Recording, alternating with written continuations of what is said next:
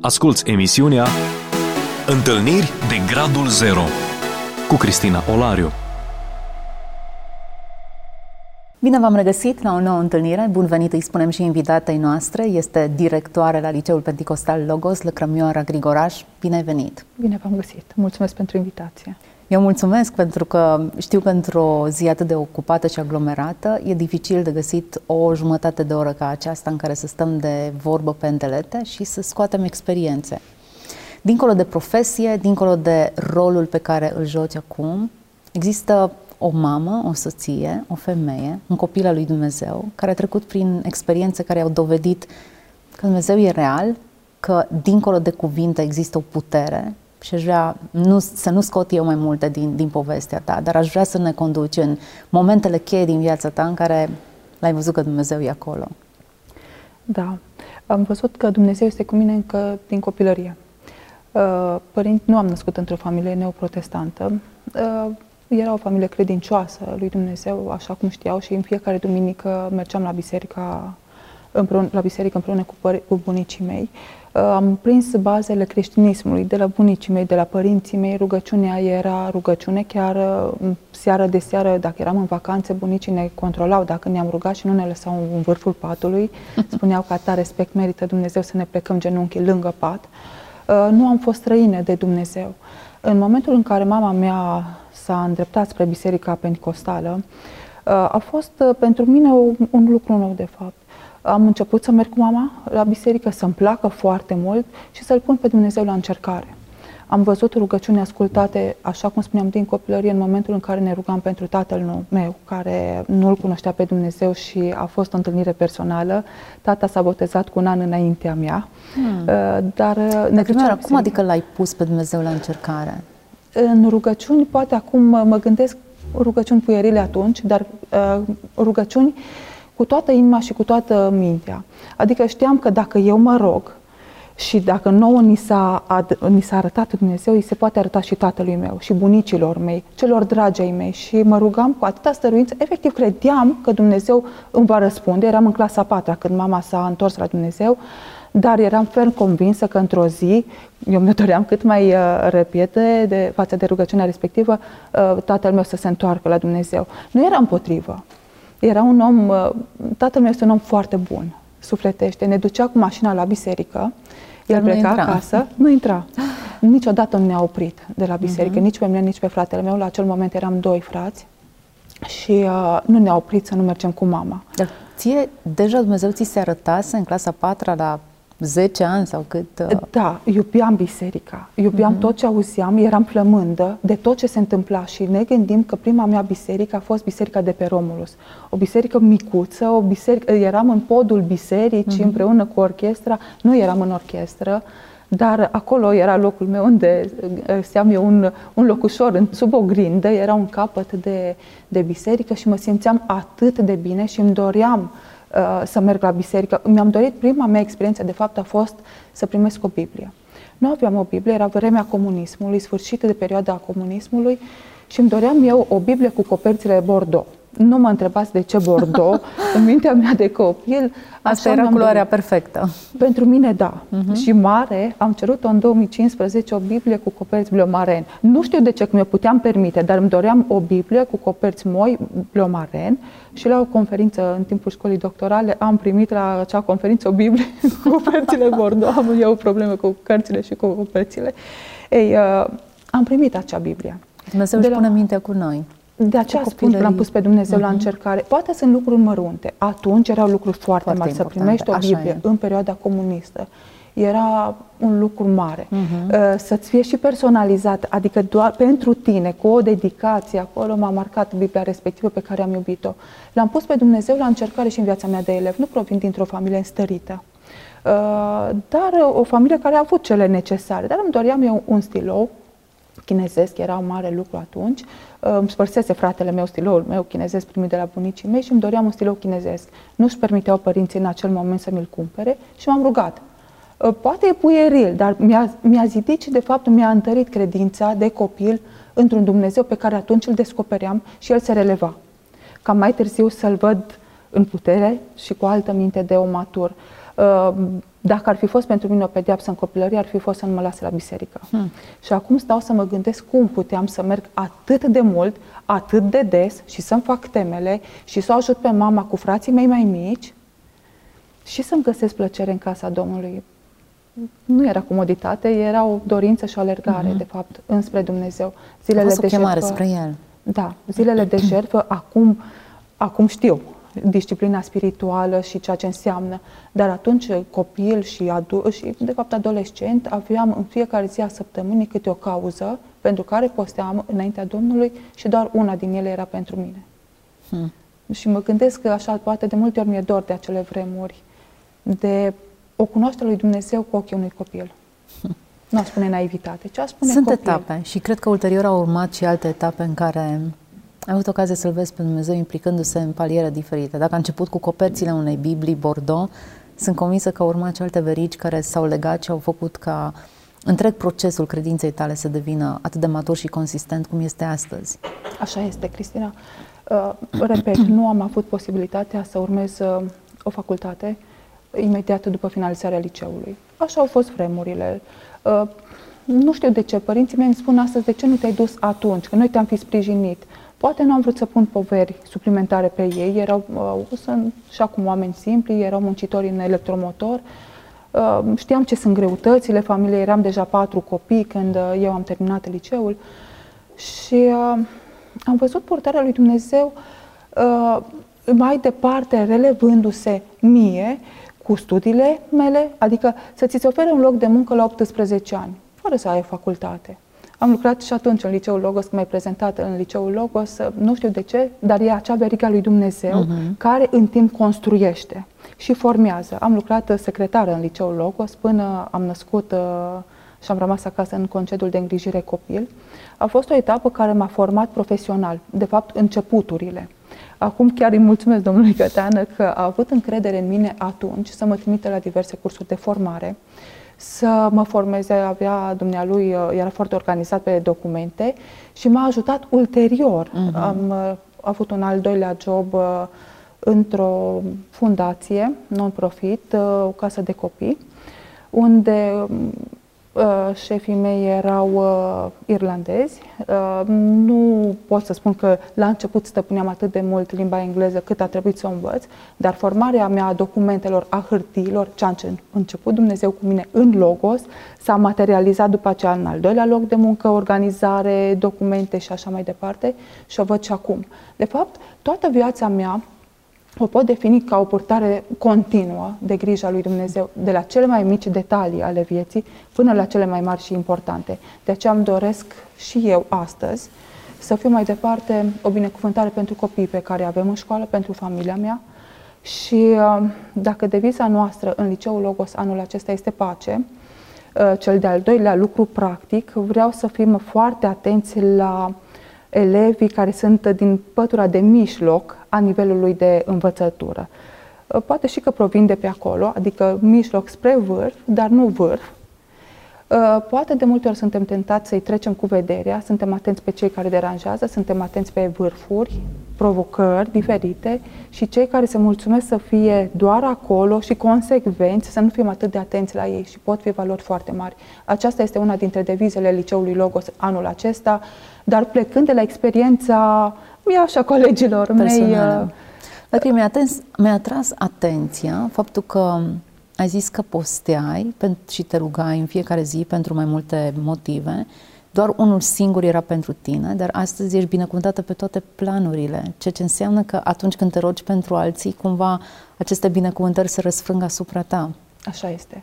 O vedem și acum, o văd și acum. Uh, poate este pueril sau neacademic uh, ce spun. Săptămâna aceasta aveam o experiență apropo de ceilalți. Uh, îi plăcea unei uh, domnișoare din jurul meu portofelul meu. Într-atât de mult încât de unde l-ai cumpărat îl vreau. Și nu eram legată absolut deloc de el și chiar cu mare plăcere, nu e de mult timp, ți-l dau. Era o culoare mai atipică. Bordeaux? Nu, nu, era un vernil și nu sunt neapărat prietenă cu vernilul. L-am dat, l-am, transmis, l-am trimis prin fiul meu cel mic, ca după o oră, două, fără nici cea mai mică așteptare să primesc un portofel. de la o prietenă de-a mea care s-a gândit, adică efectiv m-a vizitat, ce uite, ți-am adus ceva și pe lângă o ciocolată era un portofel. Primești în mod frecvent? Nu, nu, cred că cred că nu știu, nu spun singurul, dar e printre foarte puținele lucruri. Apropo de udată, uzi pe cineva mm. și Dumnezeu îți uh, întoarce. De fapt, asta îmi doresc cu viața mea personală să aud pe alții. Uh-huh. Îl pomeneam pe tatăl meu. Tatăl meu este unul dintre... De la cine, de fapt, am și învățat. Uh, mama e riguroasă, mama e, uh, să spun, cel care a dat direcția oarecum în familia noastră, dar tata a fost partea soft. Tata ne citea povești, tata le citea cu intonație, mama ne trimitea să le, să le citim, tata ni le citea. Adică tata a fost partea aceea și îmi doresc uh, tare mult mai departe să transmit ce am învățat uh, de fapt asta îmi doresc să fie o lumină în jurul meu și uh, pentru cei din jurul meu. Și mă întrebai uh, când am văzut purtarea lui Dumnezeu într-un mod real. Uh, ce am spus acum sau până acum erau uh, micile lucruri. De fapt, uh, și doresc să transmit mai departe lucrul acesta. Căutați-l pe Dumnezeu în lucrurile mărunte, că vi se va descoperi și în lucrurile mari. Uh-huh. Poate de multe ori suntem tentați, mai ales că predau discipline teologice sau acum cu degrevare de director mai puține, uh, dar înainte le predam, uh, suntem tentați și citind teologie și studiind și cărți să gândim foarte filozofic și abordarea lui Dumnezeu filozofic. Uh, sau în mare și uh, în lucrurile mari și să vedem doar muntele. Dumnezeu se relevează oamenilor în lucrurile mărunte. De fapt, o cunoaștere personală începe de la lucrurile mărunte, de la a-l simți, a-l vedea, a-l cunoaște, a-l pune la încercare. Nu poți să crezi neapărat uh, Dumnezeu mută muntele când tu nu l-ai gustat în subtilitățile mhm. tale uh-huh. ale vieții mărunte. Uh-huh. În viața noastră personală, a familiei mele, lucruri mare pe care le-a făcut Dumnezeu le face zilnic. Dar uh, momentul de disperare a fost în 2018, când uh, am văzut o purtare de grijă mai mult ca niciodată și un răsfăț al lui Dumnezeu vis-a-vis de noi. Uh, unul dintre băieții noștri s-a născut cu o problemă medicală mi s-a sugerat să nu s-a prăbușit cerul peste mine. Când mi-a spus în maternitate, ne gândim că era acum 20 și mai mult de ani. Știu câți ani are filmul, dar nu am vrut să divulg care dintre băieți, uh, pentru că nu aș vrea să, uh, să audă și să se simtă nicicum. Dar cu toții am văzut mâna lui Dumnezeu și uh, s-a născut cu acea problemă. Am învățat să trecem peste ei ani, medicii îmi spuneau să începem intervențiile chirurgicale în jurul vârstei de șase ani. Uh, mi s-a sugerat la șase Era o problemă ani. vitală? Depindea viața lui de uh, aceasta? Viitorul lui, da. Uh-huh. Era bine, nu era catastrofală, dar era bine să o facem și Am trebuia înțeles. să o facem. Uh-huh. Mi s-a sugerat să mergem la spitalul din Arad, pentru că era un chirurg mai renumit acolo întâmplător sau nu, prin fundația la care eu am lucrat, am sprijinit spitalul respectiv foarte mult, foarte, foarte mult, cu lucruri pe care dumnealor nu le aveau și erau de wow. Și am zis, dacă tot îi cunosc, dacă tot am auzit, hai să începem operațiile și ne sugera și medicul uh, să începem. Uh, încă de la început a fost o catastrofă, s-a infectat operația, de la mm. 3-4 zile am stat două săptămâni, Vă imaginați, eu stând lângă copilașul meu de șase ani pe un scaun de lemn. Două săptămâni. A fost îngrozitor de greu și trauma și dramele din jurul meu m-au marcat teribil de mult. În final ne-am dus acasă, nu-mi plăcea cum arată operația. Uh, și ca mama am mers foarte mult pe călăuzire, uh, pentru că mă rog zilnic ca Dumnezeu să mă călăuzească în tot ce fac. Cred că și în cele mai mici detalii Dumnezeu te călăuzește. Când mă auzea medicul că nu-mi place cum arată operația sau nu-mi place cum răsuflă unul dintre copii, deja avea o reacție, iarăși eu. Uh, nu-mi plăcea cum arăta, nu eram de specialitate. Am mers uh, la un chirurg în Timișoara, ne-a confirmat că s-a infectat mult mai adânc și pentru a nu da în septicemie trebuia să facem încă o intervenție chirurgicală în Timișoara. Am uh, făcut-o și mi-a zis să nu mai umblăm pentru că poate crea mai târziu disconfort și să ducă la drame personale. Ne-am oprit atunci și ne spunea așa, când va crește, pe la 17-18 ani, uh, căutați și vedeți, era o problemă legată de urologie, de domeniul urologic, uh, vedeți dacă mai trebuie să faceți. Am spus, ok, aveam în vedere deja crescând, copilul fiind și băiat, a fost și mai greu, nu am putut să mai văd ce se întâmplă, dar uh, totul e în regulă, da, dar poate ar trebui să consultăm. Deci uh, i-a rămas undeva întipărit în minte că ar trebui să consultăm un urolog. La un moment dat, în 2018, în luna mai, îmi spune mama, cred că s-a infectat de undeva pentru că elimină ceva ce nu e normal să elimin. S-a dovedit a fi infecție. Am mers la urolog uh, pe care îl auzisem la momentul respectiv că uh, e bun în Timișoara, că toți căutăm uh, specialiști în specialiști domeniul, în domeniu. Da. Exact. Am mers la dumnealui și ce am apreciat și îl respect și în ziua de astăzi și îl recomand, uh, onestitatea. Mi-a spus, doamnă, nu fac asemenea intervenții. Avem specialiști în țară, în București, dar nu vă recomand să le faceți. Eu vă recomand să încercați să ajungeți în Belgrad, în Serbia. Acolo este o clinică foarte renumită. Am văzut la congresele medicale ce intervenții fac și eu vă sugerez să ajungeți acolo. Deci nu știam de unde să o apuc. Am mers acasă și am zis să reușim. Efectiv m-am rugat, am zis, Doamne, călăuzește-mă, pentru că nu știu cum să ajung acolo, nu știu cum și prin cine, dar știu că voi ajunge. Am început să caut pe internet clinica respectivă, aveam o denumire, nici măcar nu era cea corectă, dar m-a condus. Era un specialist pe care mi-l notase doctorul pe, pe bilet, l-am găsit pe internet, Uh, se făceau uh, programările în acel moment pentru o clinică, de fapt prin fundația lor din America. Am scris în aceeași uh, clinici din America, fundației, doresc o programare. După aceea comunicarea a fost tot pe engleză și dacă spuneam că viața mea a fost o înlănțuire de evenimente, am văzut încă o dată de ce a trebuit eu să învăț engleză, ca să pot, adică a trebuit să învăț și pentru mine, dar m-a ajutat foarte mult în tot uh, acest moment îngrozitor de greu. Știam că e copilul meu cu infecție și știam că trebuie să ajung acolo. Cum? Nu știam. Resurse nu aveam. M-a anunțat cei din, din America că doar în luna august au primul loc liber. Să trimitem poze. Voi erați în ce lună? În mai. Uh-huh. Infecție. Uh-huh. Am zis, dar mai devreme nu se poate, nu se poate. Uh, îmi dăduse medicul din România ceva între timp să stopeze, că nu știam nici de unde provine. De pe ce canal și cum, nu știam. Și nici uh, medicul respectiv nu știa cel din, uh, din România. Am trimis ce aveam la momentul respectiv. Și uh, ne anunță că operația va fi în jurul sumei de 4500 de euro. Poate unora li se pare sumă mică. Pentru noi care în acel moment nu aveam nici 100 de euro, era foarte mult.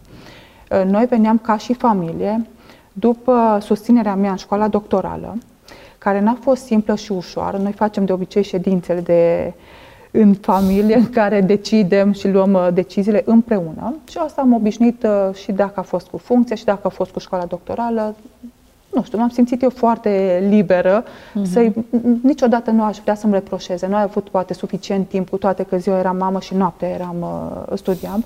Nu am vrut să mi se reproșeze mai târziu, să ajungem, că oare cum uh, finanțele familiei s-au dus într-acolo. Sau, nu știu, era în mintea mea. Uh, deci nu stăteam nici bine financiar. Uh, am zis, Doamne Dumnezeul meu, poartă-ne de grijă. Nu știu de unde și nu știu cum. Niciodată nu am spus nici familiei mele, nu mi-a plăcut să mă plâng. Vai că nu am. Am zis că am un Dumnezeu care se îngrijește de nevoile noastre. Acel pus la încercare. Uh-huh. Uh, erau, dacă ne mai rămâne timpul, am să vă povestesc un uh, moment în care Dumnezeu ne-a purtat efectiv de grijă cu mâncarea de a doua zi. Uh, spuneam că viața mea este o binecuvântare a lui Dumnezeu. Așa, am ajuns uh, în luna purtarea de grijă cu banii. Doamne, nu știu cum. Auzise o doamnă pe care am sprijinit-o la un moment dificil din viața dumneai, atât eu cât și soțul meu, cu fica dumneai avea mari probleme, a trebuit să fugă din Suedia. Era momentul în care Barnevertul intervenea asupra copiilor și în familiile creștine. Uh, fica avea o răzvrătire personală severă când a venit în România, a văzut cât e de gravă, adică mm-hmm. dar uh, mi-au cerut ajutor. Uh, ei erau deja filați acolo și urma nu pentru că o mai uh, atingea sau era rebelă și consumată o viață tumultoasă, ci pentru că obligau să meargă la biserică. Ăsta era motivul. Uh, am, am sprijinit-o, am ajutat-o vreo un an și ceva, doi ani, până s-au întors în Suedia, după ce fata a fost complet reabilitată. Nu e harul, e harul Domnului și mm. lucrarea Domnului, nu e meritul nostru. Dar uh, prin acea familie, când au auzit, întâmplător, vorbea cu soțul meu, după ce s-au întors în Suedia, ținea legătura cu noi, uh, au auzit de problema noastră, au zis, noi vrem să vă ajutăm. Și au fost primii bani pe care i-am primit. Și de acolo, nu știu cum, sincer vă spun, nu știu cum, s-au adunat sau am primit 6.000 de euro. Hm. Dacă mă întrebi azi, cât a fost cazarea, pentru că s-a lungit la două săptămâni statul nostru în Serbia, cât a fost operația, cât a fost cazarea, au fost 6.000 de euro. Oh. Nici mai mult, nici mai puțin. Erau și uh, salariile noastre ce am putut să punem deoparte și ce am primit din stânga, din dreapta, fără să facem publică nevoia noastră. Doar purtarea lui Dumnezeu de grijă. Ce a fost operația a fost o reușită. Ce este acum e harul Domnului. Am recomandat și altora și cred că și acea încercare prin care ne-a fost dat să trecem, de multe ori ne gândim că poate este adresată nouă sau ne este doar nouă. Uh-huh. Am învățat în viața aceasta și în umblarea cu Dumnezeu că de fapt e de cele mai multe ori și pentru cei din jurul nostru. Pentru că niciodată nu voi putea înțelege o mamă care are greutăți cu copilul personal dacă eu nu am trecut de acolo. Eu nu o să fii ca și uh, un om sătul, să zici, las că-ți poartă mm-hmm. Domnul de grijă mm-hmm. unui flământ, Așa dar când tu ai fost flământ, parcă înțelegi și durerea mm-hmm. și nevoia și nu poți să fii insensibil sau să nu te implici. Uh, pentru noi a fost uh, lucrul cel mai, mai de preț pentru că deja erau copiii noștri adolescenți, știau care sunt resursele noastre și au văzut purtarea de grijă a lui Dumnezeu. Uh, pentru noi a rămas mărturia, poartă mărturia cea mai de curând și cea mai mare. Uh, după aceea s-au rostogolit lucrurile și am putut fi noi binecuvântare pentru cei din jurul nostru. Dar uh, cred că este foarte important ca și creștini să nu luăm lecțiile, de multe ori spunem și eu am spus, până am crescut copiii mei, Doamne, dar de ce? Dar nu poate să fie și altfel? Sau să te iei cu Dumnezeu la trântă, sau să îl judeci. De ce ai făcut așa? De ce ai îngăduit așa? Că eu am fost, că eu am făcut. Uh-huh. Uh, cine ești tu? Sau cine sunt Corect. Eu? De ce aș merita eu mai mult? Sau de ce merit? Sau de ce cred eu că merit mai mult? Hai să văd ce pot să învăț de acolo și să pun în practică, în practica curentă în practica de zi cu zi, în umblarea mea de zi cu zi, în locul în care Dumnezeu te-a așezat. Și eu zic că pentru vremea pe care Dumnezeu m-a așezat sau în liceul Logos, vreau să fie o binecuvântare chiar și pentru părinți, chiar și pentru cei din jurul nostru, uh-huh. pentru că nu de puține ori trebuie să fim o binecuvântare. Ce faci când îți vine mama plângând că nu înțelege sau mai are o situație acasă, așa cum este, cum nu și-o dorește nici ea, nici eu, nici alții, și ce faci? Aplici legea? E foarte simplu să aplici un regulament. Vezi și dincolo de regulament mm-hmm.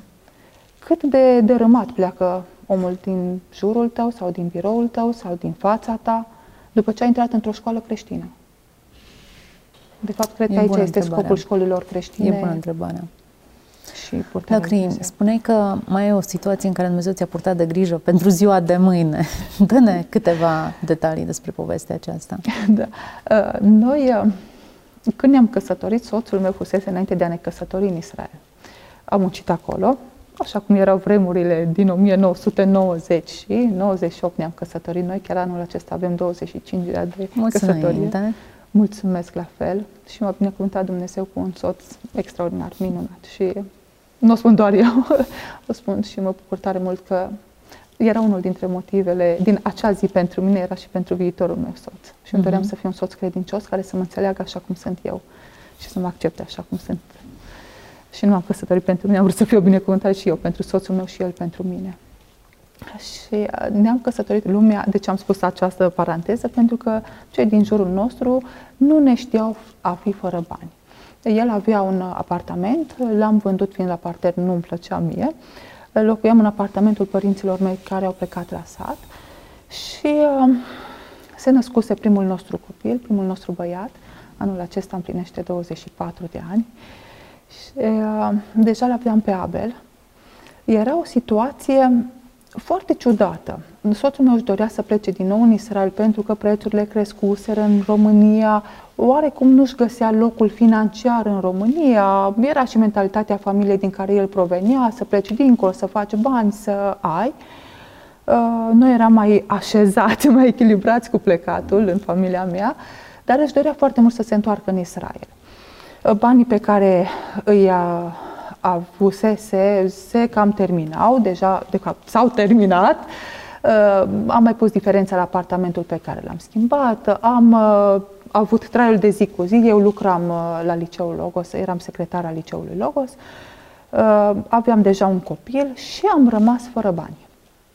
Părinții mei locuiau la Vinga și bunicii mei la fel, Vinga însemnând 36-38 de kilometri de Timișoara, nu departe, dar cum am spus și mai devreme, niciodată nu le-am spus că eu o duc greu financiar sau că nu mai am ce să mănânc zi, în ziua de mâine.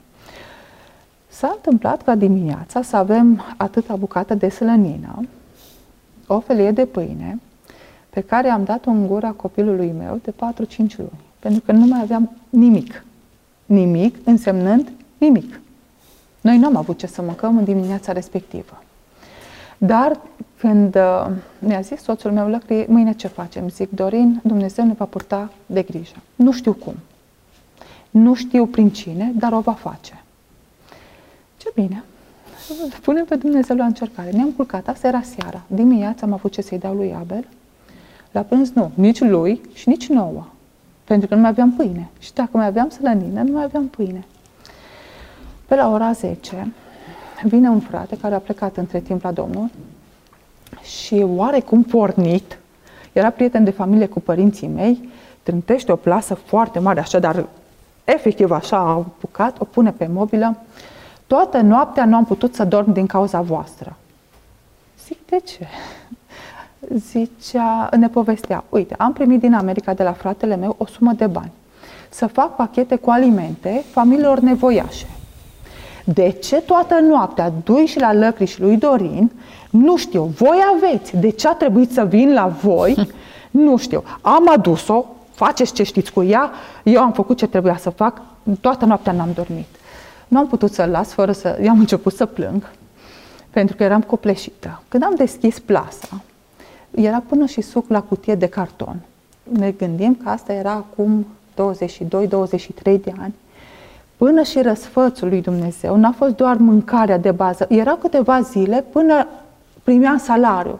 Soțul meu lucra part-time la o fabrică de mobilă pentru că își depusese actele să plece înapoi în Israel. Eu eram secretară, noi era de fapt în îngrijire copil, mm-hmm. nu aveam salariul foarte mare și era înainte de salariu, acele câteva zile când luna e mai mare decât salariul. Dar Dumnezeul meu mi-a trimis și detergent, mi-a trimis și mâncare, mi-a trimis și suc în cutie de carton, care era de fapt un răsfăț și nu puteai să nu fii copleșit de purtarea lui, de grija lui Dumnezeu. La fel și cu mașina de spălat. La începutul căsătorii, tot în aceeași perioadă, spălam la mână hăinuțele copilului ale noastre și îmi spune soțul meu, lasă hainele, culcă-te, că mâine dimineață primim mașină de spălat. Uh, eu, vă gândiți că abia am 20 de ani, 21 de ani. Acum poate m-am bus, poate nu mai cer mașina de spălat, dar mi-a dat Dumnezeu portofel. Nici nu știu cum să spun când a fost mai, uh-huh. mai minunat Dumnezeu în lucrare. Dar atunci erau momente de disperare când efectiv nu aveam de unde să aștept. Acum dacă aș fi vrut portofel, aș fi putut să-mi cumpăr poate mai mult de un portofel. Dar atunci chiar nu aveam. Uh, era o perioadă în care, de fapt, Dumnezeu ne suda ca și soț și soție. Cred că cel mai fain familiile se încheagă în acele momente Așa în care este.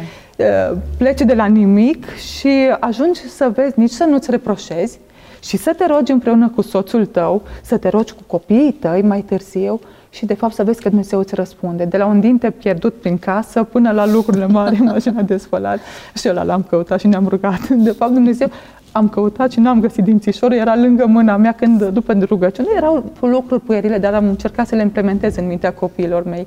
Ei, cu mașina de spălat, lasă hainele, mâine dimineață primești mașină de spălat. explic. Dorin, facă-se după credința ta, că eram parcă în momentul acela mai copleșită de neajunsuri. Dimineața sună la ușă, atunci se suna la ușă, nu la interfon, îl căuta pe soțul meu și nu pe mine. Începe doamna să numere fără să dea explicații, după aceea ne spune, ați primit banii aceștia uh, din Bistrița, sunt de la poștă.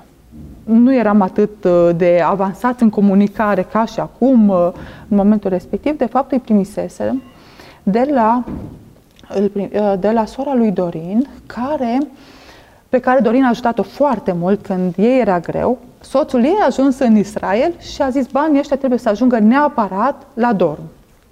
Nu știau, iarăși spun, nu știau prin ce noi, care erau neajunsurile noastre, care erau nevoile noastre, să ajungă la Dorin. Ea i-a pus draga de ea prin poștă și au ajuns banii. Cât au fost banii? Exact mașina de spălat, care foarte, Incredibil. foarte mulți ani de zile am folosit-o. Uh, era tentat soțul meu să aleagă una puțin mai ieftină, uh, ca să nu mai rămână ceva bani. I-a sugerat vânzătorul, eu îți sugerez să schimbi această mașină. Era de la Second, cum se aduceau în vremea respectivă. Am schimbat totul, totul este nou în ea, îți sugerez să iei asta exact suma. Și va binecuvânta Dumnezeu. Da. Dar, Cris, să știi că suntem la finalul emisiunii. Deja. A trecut foarte repede timpul, nu-i așa? Și aș vrea să tragem niște concluzii, aș vrea să te uiți la aceste experiențe ale tale și să vezi firul roșu, ce a vrut Dumnezeu să-ți spună, dincolo de miracolul pe care l-ai trăit sau, eu știu, de, de experiența fericită sau răsturnarea fericită de situații, ce ar Dumnezeu să te învețe despre El, despre tine, despre, despre viață? În primul rând că sunt nimeni și nimic și El e totul. Că îmi poartă de grijă în cel mai mici detalii, că nu prin forțele mele, care sunt limitate, nu prin înțelepciunea noastră sau a mea, care este limitată, ci prin El. O purtare de grijă, de fapt, zilnică, atât mie, cât și celor dragi mie. Am învățat uh, și probabil că am ajuns și la o altă maturitate. Când văd uh, mâna lui Dumnezeu altfel, când văd că nu doar pentru mine, uh-huh. și pentru cei din jur, când uh, învăț să nu mai pun întrebări. Și dacă le pun Chiar să-mi pare rău că am îndrăznit să le pun. Suntem oameni și suntem tentați. Dar Dumnezeu știe de ce. Când am învățat noi umblarea cu Dumnezeu, dacă nu prin greutăți, dacă nu printr-o situație de gradul zero, uh-huh. când nu știi la cine să apuci, unde să mergi, cred că important este cum ieși din încercări, din viață și le-am spus și colegilor mei, plecând de la familia mea, la cei din jurul meu, haideți să învățăm să trăim. Și am ajuns să mă rog, Doamne, vreau să mă trăiesc, să mă bucur de viața pe care Tu mi-ai dat-o, nu doar să supraviețuiesc. Vreau să nu mă mai las copleșită nici de gândurile din jurul nostru, de veștile din jurul nostru, pentru că îți știrbesc umblarea cu Dumnezeu. Uh, mă gândeam și chiar povesteam puțin mai devreme, nu cu tine, uh, plecând de la versetul sau de la pasajul pe care l-am citit de dimineață, de la momentul în care Domnul Isus uh, era înaintea răstignirii și de la uh, lăpădarea lui Petru. Ce au însemnat remușcările, perioada de reabilitare a lui Petru, până a fost reabilitat, de când s-a lepădat până la reabilitare, acele remușcări. Nu vreau să trăim cu ele. Poate sunt momente când am vrea să fi spus altceva, să fi făcut altceva. Dar dacă depindem doar de Dumnezeu și în rugăciunea noastră de dimineață, Doamne, călăuzește-mă Tu, de ce să nu luăm că poate așa a fost? Poate aș fi spus eu altceva, ar fi fost mult mai elevat, mult mai sofisticat, dar poate nu ar fi atins pe nimeni. Niciodată nu știi pentru cine poți fi o binecuvântare. Vreau să fiu deschisă pentru că asta am învățat în umblarea mea cu Dumnezeu. Nu doar pentru mine și ai mei, ci și pentru cei din jur. Dumnezeu răsplătește, nu doar plătește, și răsplătește. Îmi doresc din toată inima ca ai mei, copiii mei personali, să-i cunoască, să-L cunoască pe Dumnezeu personal, nu doar pe Dumnezeul părinților lor. Mm-hmm. Copiii din jurul meu, nu doar ce le spune, ci să-L cunoască cu adevărat. Îmi doresc să fie o binecuvântare pentru că asta am învățat dintr-o viață mm-hmm. de până acum trăită cu Dumnezeu și o purtare de grijă zilnică a lui Dumnezeu. Atât prin oamenii care a scos în calea mea, cât și prin situațiile pe care le-a scos în, situ- în jurul meu, în viața noastră și chiar îi mulțumesc la modul cel mai sincer. Îi mulțumesc lui Dumnezeu că dacă nu treceam, probabil că nici ca și familie nu am fi fost atât de sudați. Sau îmi place să cred că suntem sudați și văd asta zilnic și prin băieții mei, felul în care se raportează și prin soțul meu, cât părinți, frați, pe cei mm-hmm. care am, cei dragi în jur, dar și prin cercul mai, mai lărgit, locul unde îmi desfășor zilnic activitatea și care o consider o biserică zilnică pentru că începem cu rugăciune, cântările sunt mm-hmm. zilnic pe holurile școlii, nu e doar o școală, mm-hmm. e mai mult decât atât. O binecuvântare. Mulțumesc foarte mult, Lăcri. Cu tot dragul. Refrenul vieții tale e că ai fost binecuvântată ca să binecuvântezi mai departe. Ai primit ca să înveți cum să dăruiești. Și e o lecție frumoasă despre umblarea ta cu Dumnezeu. Sper că toți cei care ne-ați urmărit ați fost inspirați de povestea invitatei mele și că veți exersa rugăciunea cel puțin la fel de mult precum a exersat-o invitata mea. Fie ca Dumnezeu să răspundă rugăciunilor noastre și El să ne învețe să primim și să dăruim. Să fiți binecuvântați! Ați ascultat emisiunea Întâlniri de Gradul Zero cu Cristina Olariu.